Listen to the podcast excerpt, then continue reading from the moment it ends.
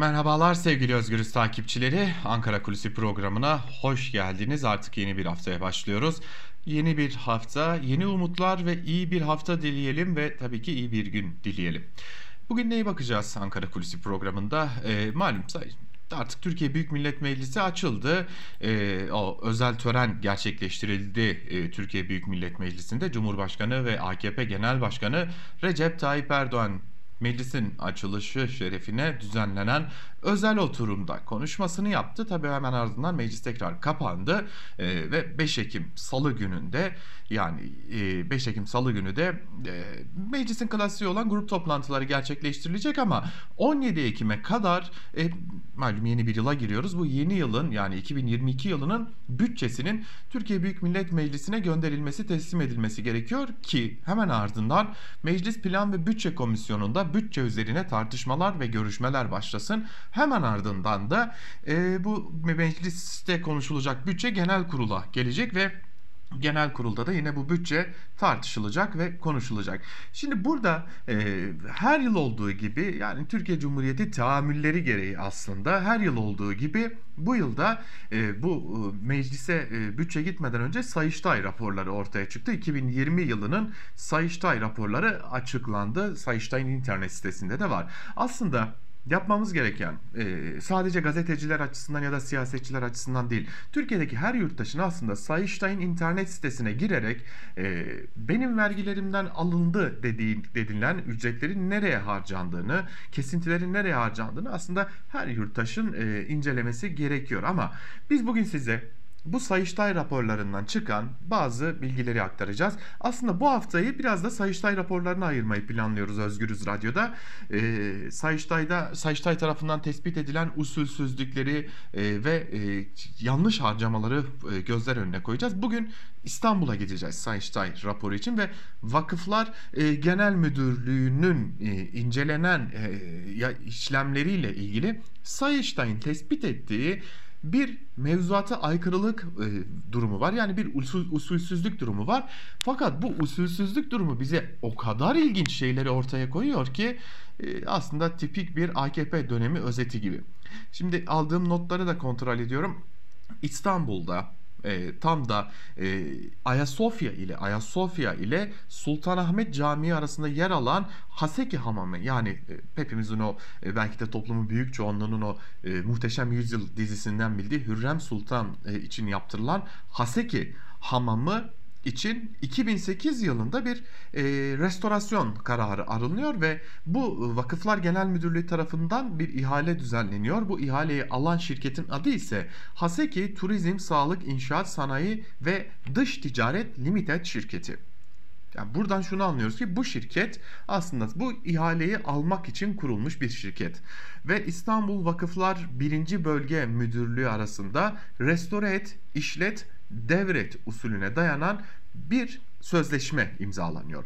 Restorasyon çalışmaları devam ediyor. Devam ederken ise hamamın yer aldığı 59 ada ve bir parselin kuzeybatı cephesinde İstanbul Büyükşehir Belediyesi mülkiyetinde yer alan alanda ana beden duvar temeli, özgün drenaj kanalları, havalandırma bacaları tespit ediliyor.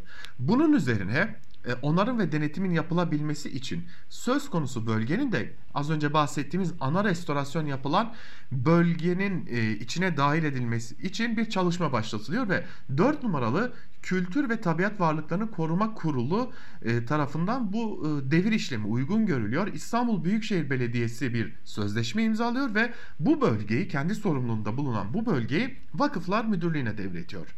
Fakat devrin hemen ardından çok ilginç bir şey yaşanıyor. Şimdi esas iş restore edecek, hamamı işletecek bir şirket. Fakat devrin hemen ardından yüklenici firma yani az önce bahsettiğimiz Haseki ismiyle başlayan firma bu bölgede yani çivi dahi çakılmasının yasak olduğu koruma kurulu kararıyla ancak devrinin yapılabildiği bu bölgeye e, çay bahçesi ve tuvalet inşa ediyor ve ticari faaliyet için kullanıyor. Sayıştay'ın raporu işte burada devreye giriyor. Sayıştay diyor ki e, İstanbul Büyükşehir Belediyesi defalarca hem AKP döneminde hem CHP döneminde defalarca bu konuya ilişkin başvuru yapıyor ve diyor ki bakın burası usulüne uygun kullanılmıyor, amacına uygun kullanılmıyor. Burası e, koruma altında olan bir bölge ve burada çay bahçesi gibi, tuvalet gibi yerler inşa edilemez. Fakat inşa ediliyor. İnşa edildiği gibi ticari faaliyetlerine devam ediyor ve İstanbul Büyükşehir Belediyesi'nin bu yetmezmiş gibi koruma kurulunun az önce 4 numaralı koruma kurulunun tüm çabalarına rağmen Vakıflar Genel Müdürlüğü ve Vakıflar İstanbul 1. Bölge Müdürlüğü bu karardan geri adım atmıyor ve o şirket burayı işletmeye devam ediyor. Sayıştay 2018, 2019 ve 2020 raporlarında. Her raporunda buraya vurgu yapıyor ve her raporunda buradaki bu usulsüz işletmecilik ortadan kaldırılmalıdır, sözleşmenin fesi gerçekleşmelidir diyor ve bunu senelerdir söylüyor. Lakin gelin görün ki İstanbul Büyükşehir Belediyesi'nin Vakıflar e, Genel Müdürlüğü'ne karşı söylediği, Koruma Kurulu'nun Vakıflar Genel Müdürlüğü'ne söylediği, e, yine Sayıştay'ın defalarca uyardığı ve bakın İstanbul'da Belediyesi de söylüyor, Koruma Kurulu da söylüyor demesine rağmen bu bölgedeki bu ticari faaliyet devam ediyor. Hem de usule aykırı bir şekilde. Şimdi gelelim işin bir de ilişkiler boyutuna. Peki burayı kim işletiyor? Yani bu az önce bahsi geçen Haseki Turizm, Sağlık, İnşaat, Sanayi ve Dış Ticaret Limited şirketi kime ait? Şimdi e, Katip Zadeler soy ismiyle bilinen e, ve Zadeler İnşaat e, adı altında faaliyet yürütenlere ait. Şimdi görüyoruz ki az önce şirket adı geçen şirketin e, e, şirket ile Zadeler İnşaat'ın bir ortaklığı var ve bu ortaklıkta az önceki şirketin yönetim kurulunda yer alan isimler ise yine aynı zamanda Zadeler İnşaat'ın yönetim kurulunda da yer alan Nihat Katip Zadeler ve Oğuz Katip Zadeler. Yani bu isimler her iki şirketinde e, aynı zamanda yetkililerler. Şimdi Zadeler İnşaat uzun uzun yıllardır özellikle AKP döneminde büyüyen bir şirketten bahsediyoruz. 80'li yıllardan beri faaliyet yürütüyor olsa da AKP döneminde büyüyen bir şirketten bahsediyoruz. Bu şirket çok uzun yıllardır özellikle AKP döneminde Suudi Arabistan'da çeşitli ticari faaliyetlerde bulunuyor. Şirketin en önemli ismine gelince en önemli isim Necdet Katip Zadeler. Arabistan'da Cidde, Türkiye'nin Cidde Başkonsolosluğu tarafından düzenlenen her etkinliğe davetli. Hatta başkonsolosluğun bir e, teşekkür mektubu da bulunuyor kendisine. Şimdi çok çok çok ilginç e, bir noktaya geliyoruz. Zadeler İnşaat'ın birdenbire büyüdüğü ve Suudi Arabistan'da çok büyük işler aldığı dönem e, dikkat çekicidir ki AKP'nin 2007'li yıllarına denk geliyor. E, Abdullah Gül'ün Cumhurbaşkanlığı döneminde Türkiye'yi ziyaret eden e, eski Suudi Arabistan Kralı Fahad'ın otelde ziyaret etmesiyle başlayıp Kral Fahad'ın ölümüyle bayrakların malum e, Suudi Arabistan kralı e, hayatını kaybettiğinde Türkiye'de e, bayraklar yarıya indirildi ve milli yaz ilan edildi. 2015'e kadar süren Suudi Arabistan ile şu son dönemde aramızın bozulmasını bir köşeye koyarsak o altın çağın altın ismi işte Zadeler İnşaat ve Zadeler İnşaat'ın AKP'lilerle çok yakın ilişkileri bulunuyor. Şimdilerde özellikle Deva Partisi'nin genel başkan yardımcısı olan Nihat Ergün ki o dönemlerde o altın dönemde e, Bilim Sanayi ve Teknoloji Bakanlığı yapmıştı Nihat Ergün. Nihat Ergün'le çok sayıda etkinlikte hem e, Suudi Arabistan'dan gelen misafirlerin hem de az önce bahsettiğimiz Necat Katipzadelerin birçok etkinlikte bir araya geldiği ve fotoğraf verdiği bir birçok e, işte de bir arada oldukları, etkinlikte de bir arada oldukları görülüyor. Yetmiyor. Türkiye Cumhuriyeti Devleti'nin başkonsolosluğu, Cidde Başkonsolosluğu e, kendisine Necat e, yani Zadeler İnşaat'a diyelim daha doğrusu ve yönetim kurulu başkanı Necat Katipzadelere e, ki o dönemki e, teşekkür mektubunu veren isim de Cidde Başkonsolosu Salih Mutlu Şen bir teşekkür mektubu iletiyor çalışmalarından e, mütevellit olsa gerek diyelim. E, tabii ki böyle bir ilişkiler ağı var ama dakika, daha dikkat çekici bir ilişki daha var onu da anlatıp öyle bitirelim. E, Zadeler İnşaat sıradan bir inşaat firması değil Suudi Arabistan'da.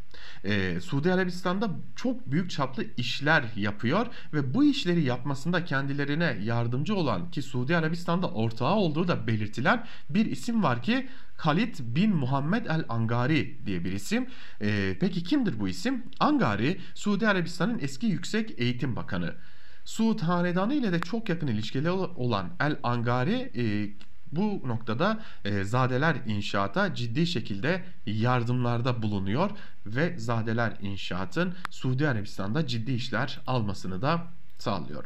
İşte bir yanda Suudi Arabistan'la, bir yanda konsoloslukla kurulan ilişkiler, bir yanda AKP iktidarıyla kurulan ilişkiler Sayıştay'ın 3 yıl arka arkaya ortaya koyduğu usulsüzlüğün üstünün örtülmesine, koruma kurulu kararının uygulanmamasına, AKP'li ve CHP'li dönemde İstanbul Büyükşehir Belediyesi'nin tüm çabalarına rağmen e, tarihi bir hamamın usulüne uygun olarak kullanılmamasına yani mevzuata aykırı bir biçimde işletilmesine göz yumulma durumunu ortaya çıkarıyor. Sayıştay'ın ortaya koyduğu bir gerçeklik, sadece bir gerçeklik bize iktidar ile inşaat şirketleri arasındaki ve yine başka ülkeler arasındaki ilişkileri açık bir şekilde gösteriyor ki bakalım ilerleyen günlerde Sayıştay raporları daha bize neler söyleyecek. Özgür Radyo bu haftayı Sayıştay raporlarına ayıracak. Bizden ayrılmayın. Hoşçakalın.